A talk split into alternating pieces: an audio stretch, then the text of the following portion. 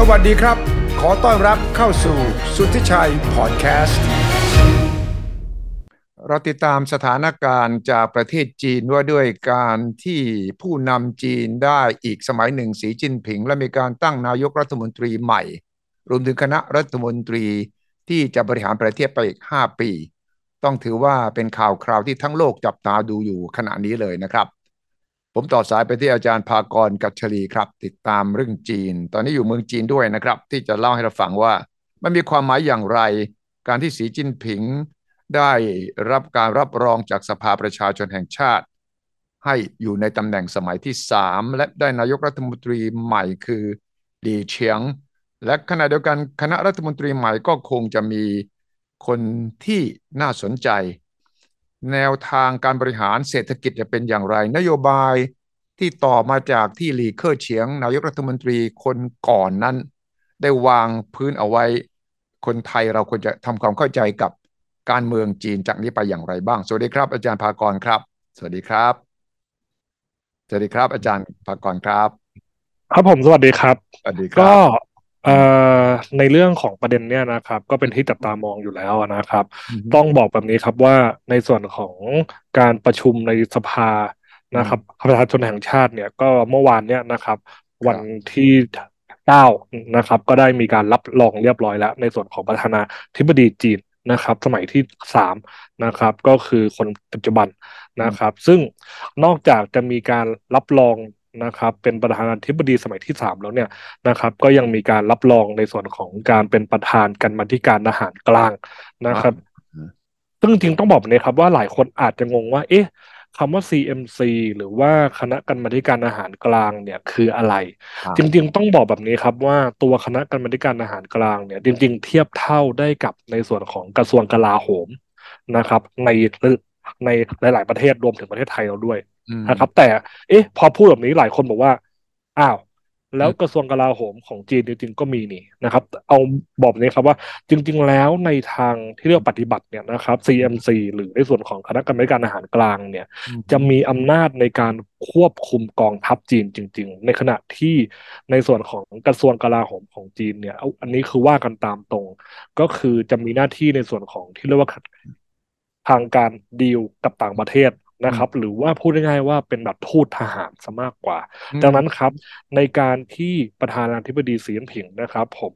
ได้รับรองเป็นประธานกันบัญการอาหารกลางในสมัยนี้ด้วยนะครับ นั่นหมายความว่าก็ยังคุมอำนาจในส่วนของกองทัพ นะครับ อันนี้ก็คือสิ่งที่เกิดขึ้นนะครับ และถามว่ามีความสำคัญยังไงอีกในส่วนของการขึ้นครองสมัยอีกสมัยหนึ่งเนี่ยในครั้งนี้ จริง ๆ ก็ต้องบอกว่าเป็นไปตามที่เราคาดหมายนะครับ มาตั้งแต่การประชุมเมื่อตุลาคมที่ผ่านมาอืมนะครับ ที่สีจิ้นผิงได้มีการได้รับเลือกเป็นเลขาธิการของคณะกรรมของคณะกรรมการกลางนะครับ ของพรรคคอมมิวนิสต์จีน ซึ่งในตอนนั้นเราก็วางกันไว้แล้วว่าอะคาดว่า สีจิ้นผิงจะได้เป็นประธานาธิบดีสมัยที่สามนะ ซึ่งก็ถือว่าเป็นครั้งประวัติศาสตร์ทำไมถึงเรียกว่าเป็นครั้งประวัติศาสตร์จริงๆต้องบอกว่าในธรรมเนียมของพรรคนะครับจริงๆ ต้องเรียกว่ากฎของพรรคคอมมิวนิสต์จีนของจีนเนี่ย จะดำรงตำแหน่งได้ไม่เกินที่ละสองสมัยนะครับ แต่ก่อนหน้านี้ได้มีการแก้ไขกฎหมายเรียบร้อยแล้ว เพื่อที่จะเปิดทางนะครับ ให้สามารถดำรงตำแหน่งได้เกินสองสมัยแล้ว นะครับครับก็คือที่เราได้เห็นนะครับว่าสีจิ้นผิงเนี่ยนะครับได้ดำรงตำแหน่งสมัยที่สามรวมถึงได้ดำรงตำแหน่งในส่วนของประธานกรรมาธิการนะครับครัอาบหารกลางนะครับของจีนด้วย อืมครับอ่าอ่าเอาให้ละเอียดเลยว่าสีจิ้นผิงตำแหน่งเนี่ยตอนนี้มีอยู่สามตำแหน่งใช่ไหมอยู่ในพรรคเลขาธิการทั่วไป ใช่ครับครับตำแหน่งนี้ล่ะตำแหน่งจูซีหรือตำแหน่งที่ที่ตะวันตกเรียกประธานานาธิบดีล่ะ คือครับอะไรคือรัฐบาลหรืออยังไง แล้วก็ทหารแน่นอนกรรมาธิการกลางทหารครับชัดเจน ส่วนคำว่า president หรือจูซีมันคืออะไรอืมบทบาทเป็นยังไงจริงๆก็ต้องบอกว่าเรียกว่าประธานประเทศนั่นแหละครับ ประธานประนะครับเทศนะเออใช่ครับ คือว่ากันตามตรงก็คือเป็นอืมประมุขของประเทศนะครับ เป็นประธานประเทศ อันเนี้ยคือตำแหน่งนะครับ ที่สีจิ้นผิงนะครับดำรงตำแหน่งใช่ครับ คือณตอนเนี้ยนะครับสีจิ้นผิงมีตำแหน่ง นะครับ ที่เรียกว่าสามตำแหน่งก็คือในส่วนของประธานาธิบดีที่ที่ทางตะวันตกเรียกนะครับ หรือเราจะเรียกว่า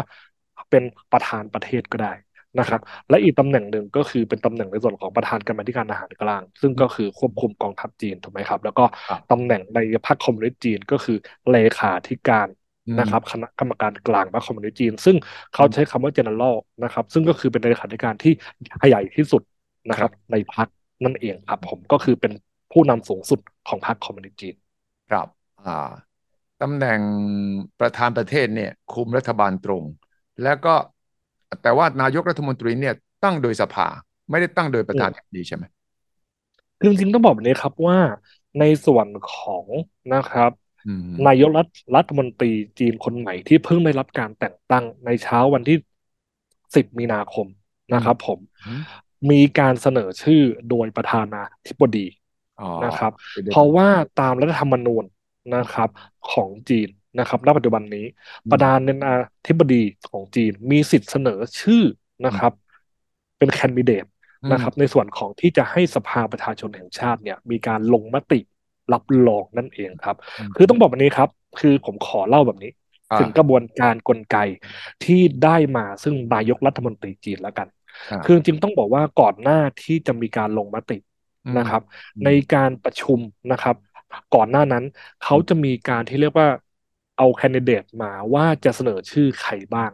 ครับทั้งในส่วนของตัวอืมอ่านนายกรัฐรัฐมนตรีนะครับ แล้วก็ตำแหน่งในส่วนของรองประธานกรรมาธิการอาหารกลางนะครับ ก็จะมีแบบเอาคือพูดง่ายๆว่าเขาจะมีประชุมแยกที่จะทำในส่วนของให้มาเป็นเอา final candidate เพื่อที่จะเสนอรายชื่อ ในสภาเพื่อลงโหวตกันจริงๆอืมนะครับ อันเนี้ยแหละ คือกระบวนการของเขา นี่คือเหตุและผลว่าทำไมในช่วงของการประชุมอะในตอนเนี้ย มันมีอีกหนึ่งประเด็นหนึ่งที่สื่อจีนก็ชูขึ้นมาเหมือนกันที่เรียกว่าครับประชาธิปไตยแบบจีนนะครับอ่าก็คือตรงนี้เรื่องของประชาธิปไตยอ่าฮะครับใช่ครับอืมซึ่งหลายคนอ่านงงว่า เอ๊ะ เป็นประชาธิปไตยยังไงทำไมสื่อจีนถึงบอกว่านี่คืออืมนะครับ เป็นตัวบอกว่าประชาธิปไตย นะครับ แบบจีนที่ประชาชนมีส่วนร่วม เพราะว่าจีนเองบอกว่าในสภาประชาชนเนี่ยสมาชิกเนี่ยก็ผ่านการแบบเลือกมาแล้ว ในส่วนของตั้งแต่ในส่วนของหน่วยการปกครองโลคอลที่สุดเลยแล้วก็ค่อยๆขึ้นมาครับแล้วในการเลือกตำแหน่งสำคัญสำคัญเนี่ย ก็ผ่านการคัดกรองเพื่อเสนอชื่ออมแล้วก็มารับรองในการโหวตคือครับอาจจะไม่ได้มีลักษณะเหมือนกับในเมืองไทย นะครับผมอืมแต่อันนี้ก็เป็นลักษณะของเขาก็คือว่ามีการคัดกรอง คือพูดง่ายๆมีการคัดกรองแล้วก็เสนอรายชื่อ แล้วก็ลงชื่อโหวตในการรับรองมอันนี้คือสิ่งที่มันเกิดขึ้นนะครับ ในส่วนของที่เราได้เห็นนะครับเนี่ยแหละก็คือสิ่งที่จีนเขาพยายามจะบอกว่า เนี่ยคือเป็นประชาธิปไตยที่มีประชาชนอยู่ทั้งกระบวนการ อืม แต่ว่าคำว่าคัดกรองสมมติตำแหน่งนายกรัฐมนตรีหลีเฉียงเนี่ยอืมอืม กระบวนการเราไม่รู้หรอกว่า มีการเสนอชื่อมากกว่าหนึ่งคนไหมการคัดกรองไปจัดอยู่ที่ตรงไหนที่ในพักหรือว่ากระบวนการยังไง ครับคือจะมีกระบวนการในส่วนของก็คือมีอืมที่ประชุมอะครับ ก็คือที่ประชุมตัวประตัวสภาประชาชนนี่แหละนะครับ ผมแต่เขามีการประชุมคัดกรองกันก่อน ที่จะเสนอไฟนอลนะครับ ซึ่งอันเนี้ยนะครับ เท่าที่ติดตามเท่าที่ดูในการเผยแพร่ออกมา ก็ไม่ได้ระบุว่ามีการเสนอชื่อใครบ้างใช่นะครับผมใช่ใช่ตรงเนี้ยก็คือสิ่งหนึ่งที่ที่ที่หลายคนอาจอาจจะมีข้อแบบสงสัยเนาะว่า เอ๊ะ แล้วสรุปแล้วมี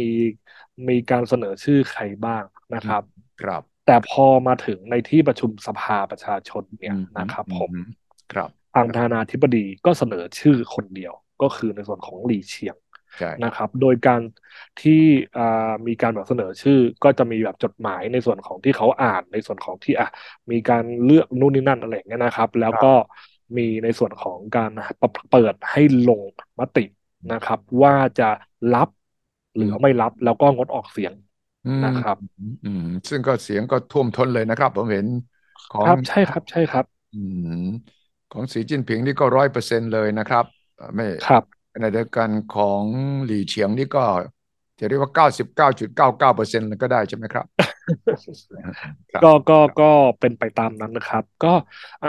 รู้สึกว่าจะมีงดออกเสียงประมาณสักอืมไม่เกินมาสิบนะครับอืมแล้วก็มีเสียงไม่เห็นด้วยประมาณสักไม่เกินห้ามั้งครับใช่นะครับใช่เท่าใช่ที่มีการเปิดเผยออกมานะคครับรับ ผมก็รู้แน่ว่า ก็อืมก็ ก็ประมาณสองพันกว่าเสียงอะนะครับ ก็คือลงความครับเห็นว่ารับรองครับ ครับผมเห็นมีตัวเลขของสำหรับหลีเฉียงเนี่ยอือฮึก็รู้สึกว่าจะมีแค่สามเสียงมั้งที่ไม่เห็นด้วย นอกนั้นสองครับพันเก้าร้อยสามสิบเสียง ครับครับมีงดออกเสียงอยู่สักแปดเสียงหรืออะไรทำนองนั้น น่าใช่ไหมจะแปดเสียงใช่ครับ ใช่คครับรับ แล้วก็อ่า มีการเสนอออกมาในสื่อจีนนะนะครับ ก็คือมีการแบบจับมือ มีการจับมือกันระหว่างตัวหลี่เฉียง แล้วก็หลี่เค่อเฉียงนะครับ ก็คือเป็นแบบเชิงแบบซิมโบลนะคใช่รับ ว่าใช่เนี่ยเป็นการแบบถ่ายโอนอำนาจกันอย่างเป็นทางการ อืมครับดังนั้นก็เป็นอันว่าเรามี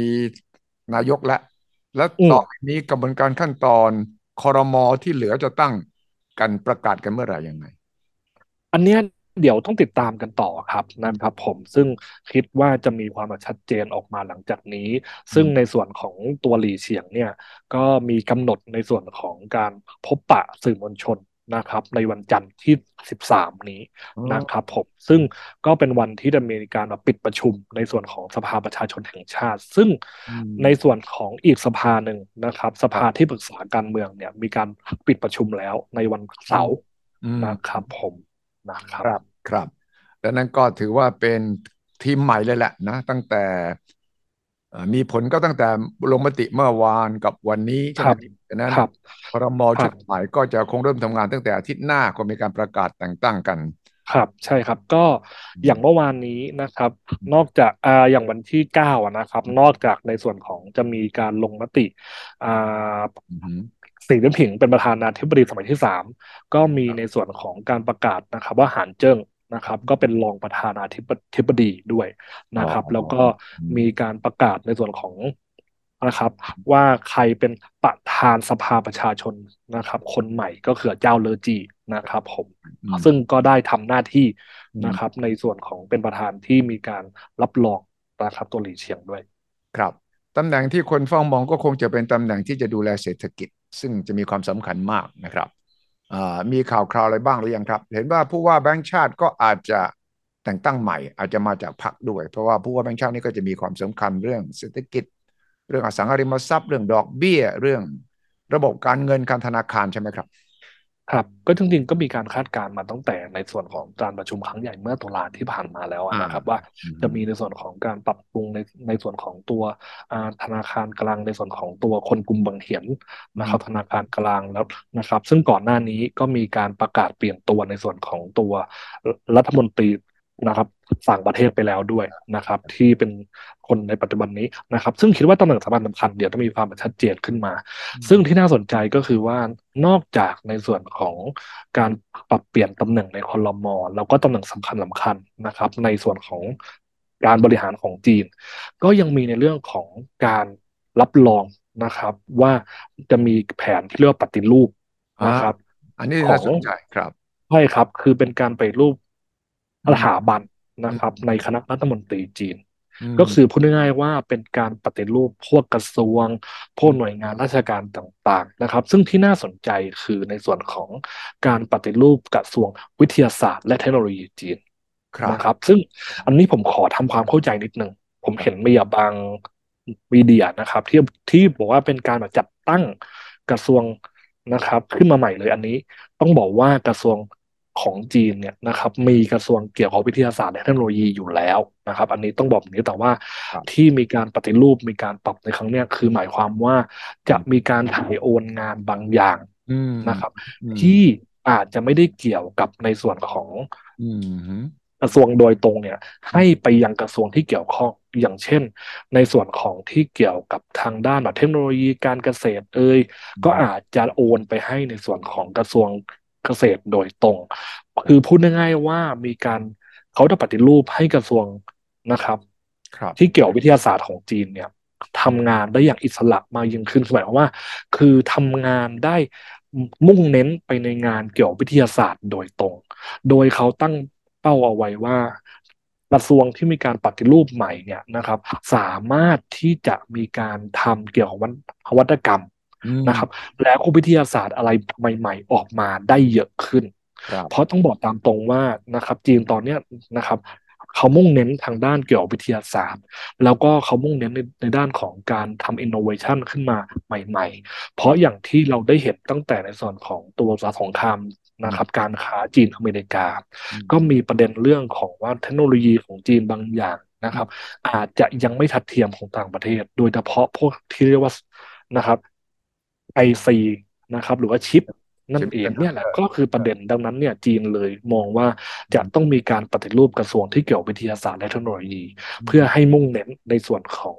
การวิจัยรีเสิร์ชนะครับ และมีเทคโนโลยีที่สามารถที่จะไปทัดเทียมทั่วโลกได้จริงๆเนี่ยคือสิ่งที่มีการปรับตรงนี้ แล้วก็เรื่องของสถาบันที่เกี่ยวกับการเงินนะครับ ก็จะมีการปรับในส่วนของตรงนี้นะครับ อย่างเช่น ธนาคารกลาง นะครับ ก็จะมีการทำให้ธนาคารกลางในสาขาท้องถิ่น ในแต่ละเมืองแต่ละมณฑลที่เป็นสาขาของธนาคารกลาง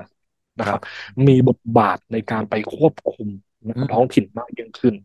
ทำไมถึงต้องเป็นเช่นนั้นเพราะที่ผ่านมาเนี่ยมีปัญหาว่าเรื่องสถาบันการเงินต่างๆ ของจีนเนี่ยนะครับ มีการปล่อยเงินกู้นะครับ ที่อิสระมากเกินไป จนเกิด ในเรื่องของประเด็นที่เกี่ยวกับฟองสบู่ มีประเด็นในเรื่องของเงินกู้อสังหาริมทรัพย์ ที่เราได้เห็นว่ามันมีประเด็นเรื่องของที่ว่า คนกู้เงินมาแล้ว แล้วก็พร้อมใจกันที่จะไม่จ่าย เพราะว่าในส่วนของที่คนที่เขาทำคอนโด หรือเขาทำอสังหา เขายังทำแบบไม่เสร็จอะไรอย่างเงี้ย ก็เลยมีประเด็นตรงนี้ว่าจะมีการแบบปรับสถาบันการเงินตรงนี้นะครับ เป็นการปฏิรูป แล้วก็ในส่วนของนะครับหน่วยงานที่เกี่ยวข้องกับหลักทรัพย์เนี่ยนะครับ ก็จะมาอยู่ภายใต้คณะรัฐมนตรีโดยตรงนะครับ เพื่อเป็นการควบคุมโดยตรง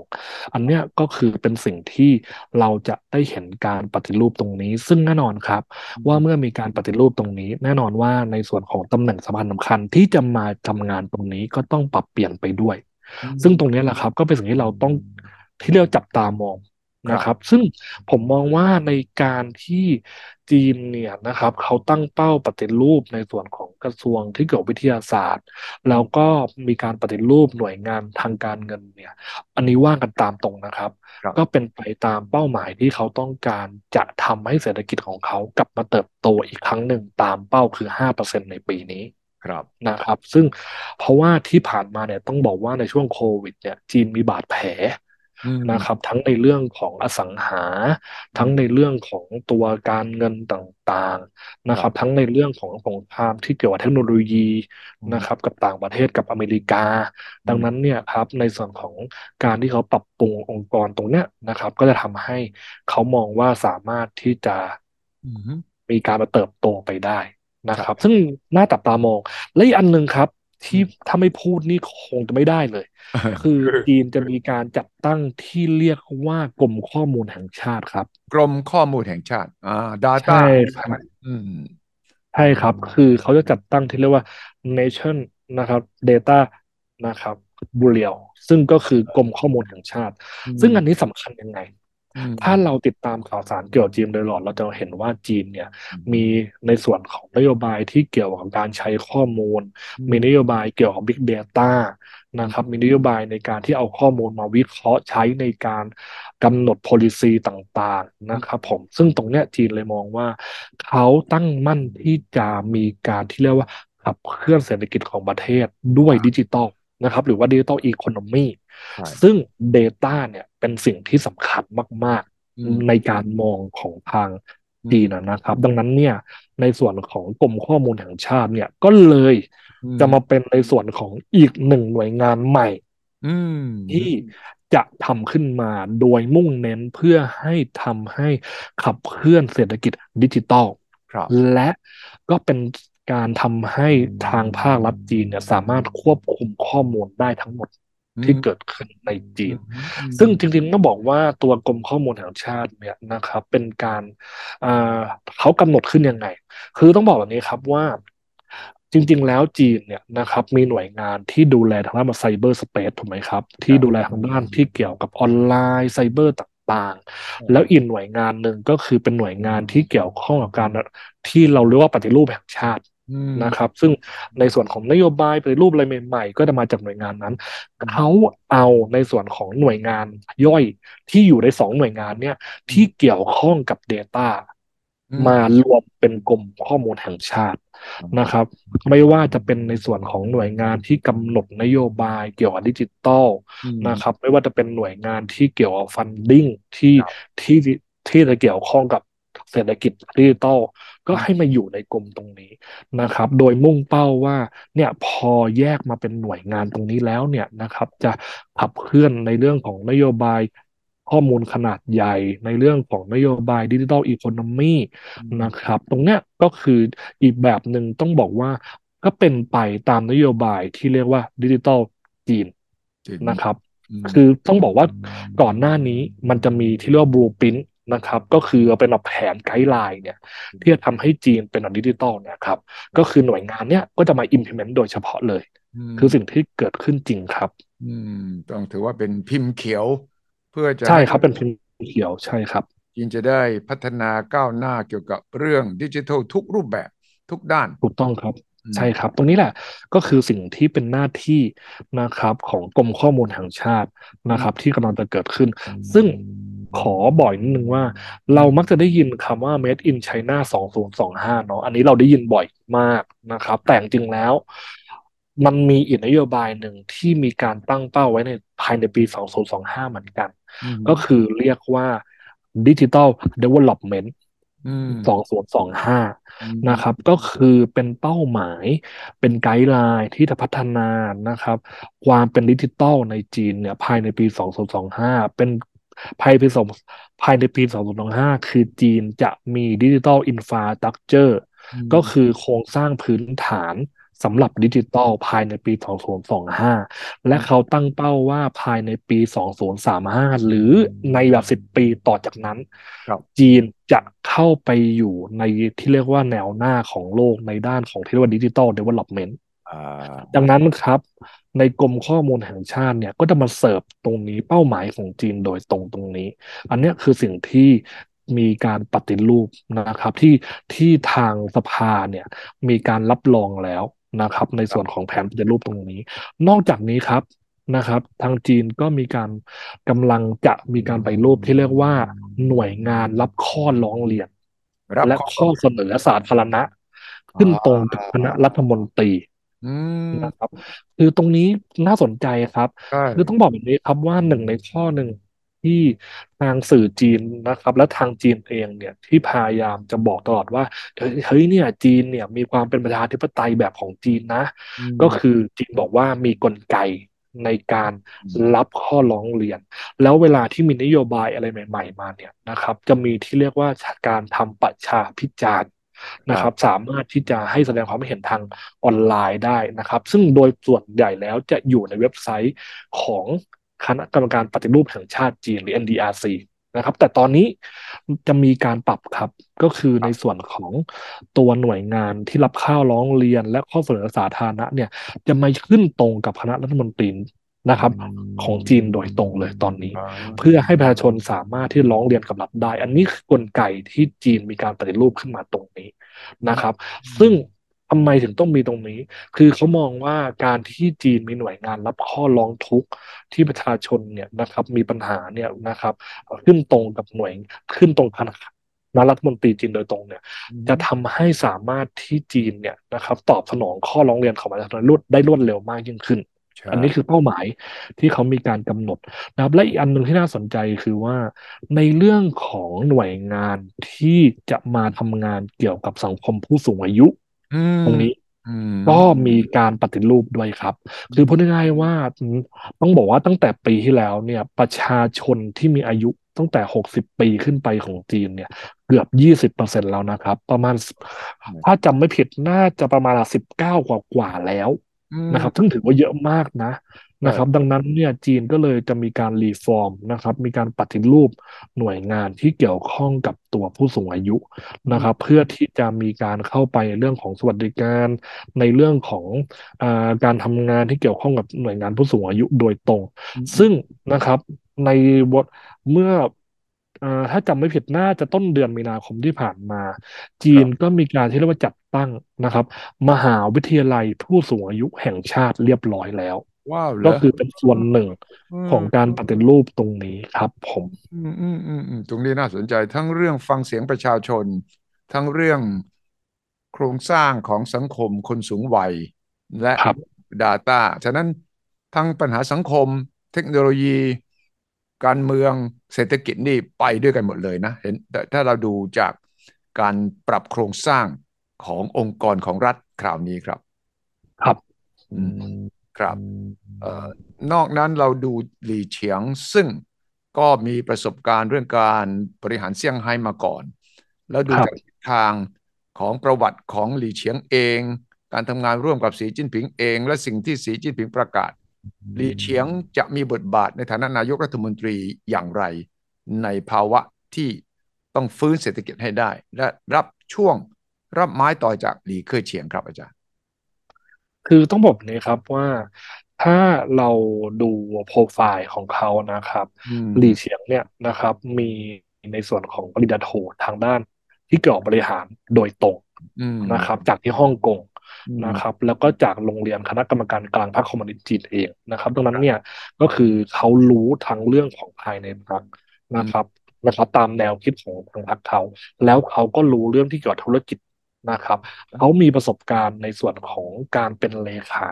นะครับ ที่เซี่ยงไฮ้ถูกไหมครับครับซึ่งเป็นเมืองกับศูนย์กลางเศรษฐกิจโดยตรงอืมนะครับ และก็เป็นผู้ที่ทำให้นะครับที่เรียกว่าเทสลา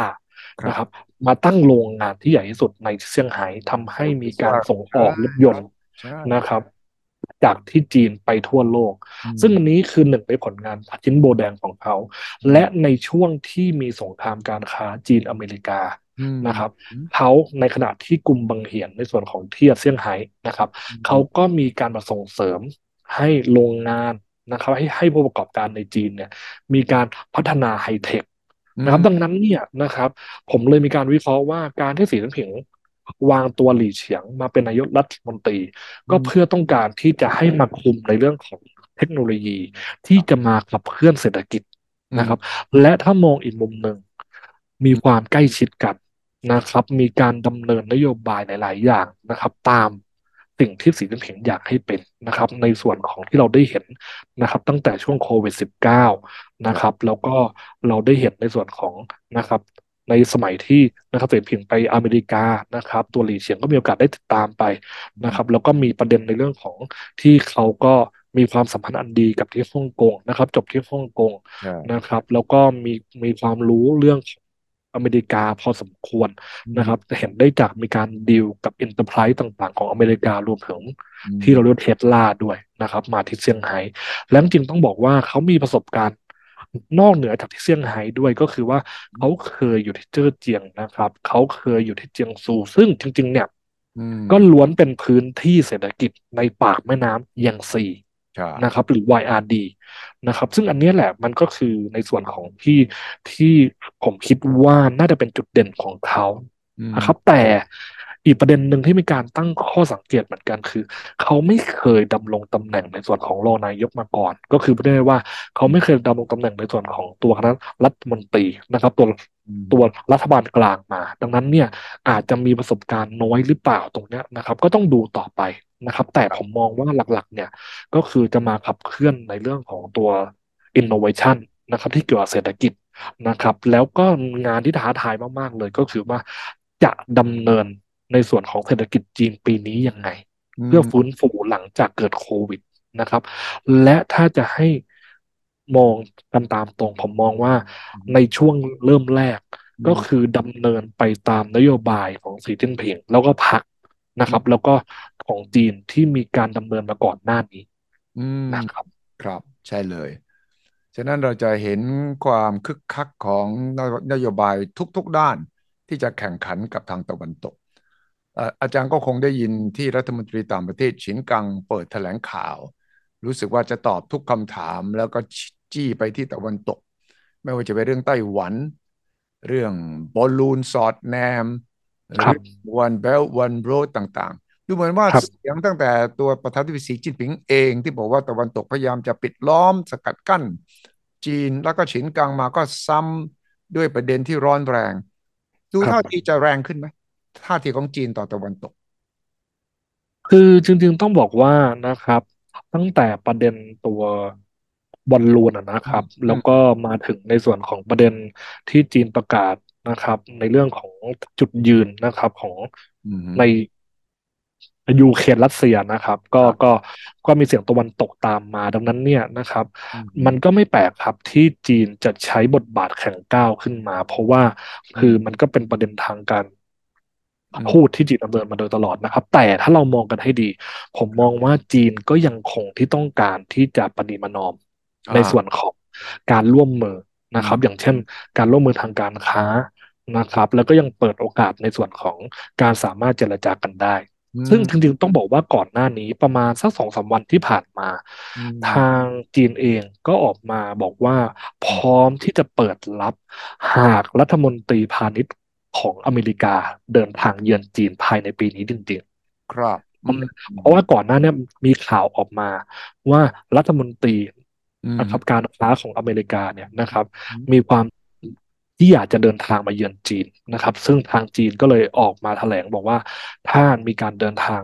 จีนก็เปิดรับอืม นะครับเนี่ยมันก็ได้เห็นจุดยืนอันหนึ่งว่า ถึงแม้ว่าจะมีการแข่งกล้าวในเรื่องของตัวการต่างประเทศนะครับครับในเรื่องของที่เกี่ยวข้องกับอธิปไตยอืมนะครับ ในที่เกี่ยวข้องกับสิ่งที่จีนมองว่าเป็นสิ่งที่เขาต้องแสดงจุดยืนนะ อะอันนั้นคือแข็งก้าวนะครับ แต่ในเรื่องของเชิงการค้าในเรื่องของอันอื่นนะครับ ที่มีความมีผลประโยชน์ร่วมกันนะครับ อย่างที่จีนเน้นมาตลอดว่าให้มาร่วมมือเพื่อผลประโยชน์ร่วมกันแบบที่เรียกว่าวินวินนะครับผมก็ยังคงพร้อมที่จะมีการร่วมมือและเจรจานะครับซึ่งอันนี้คือว่าตามตรงนะถึงแม้ว่า จะมีประเด็นเรื่องของความแข็งก้าวอะไรต่างๆนะครับ ร้อนแรงขึ้นนะครับ แต่ สุดท้ายเราก็ได้เห็นนะครับว่ามีช่องของการเจรจาอยู่แล้ว ใช่ใช่ฉะนั้นการตอบโต้ก็เพื่อจะจับทีละประเด็นว่าเอ่อจีนจะไม่อยู่เฉยๆ ที่จะถูกกล่าวหาครับ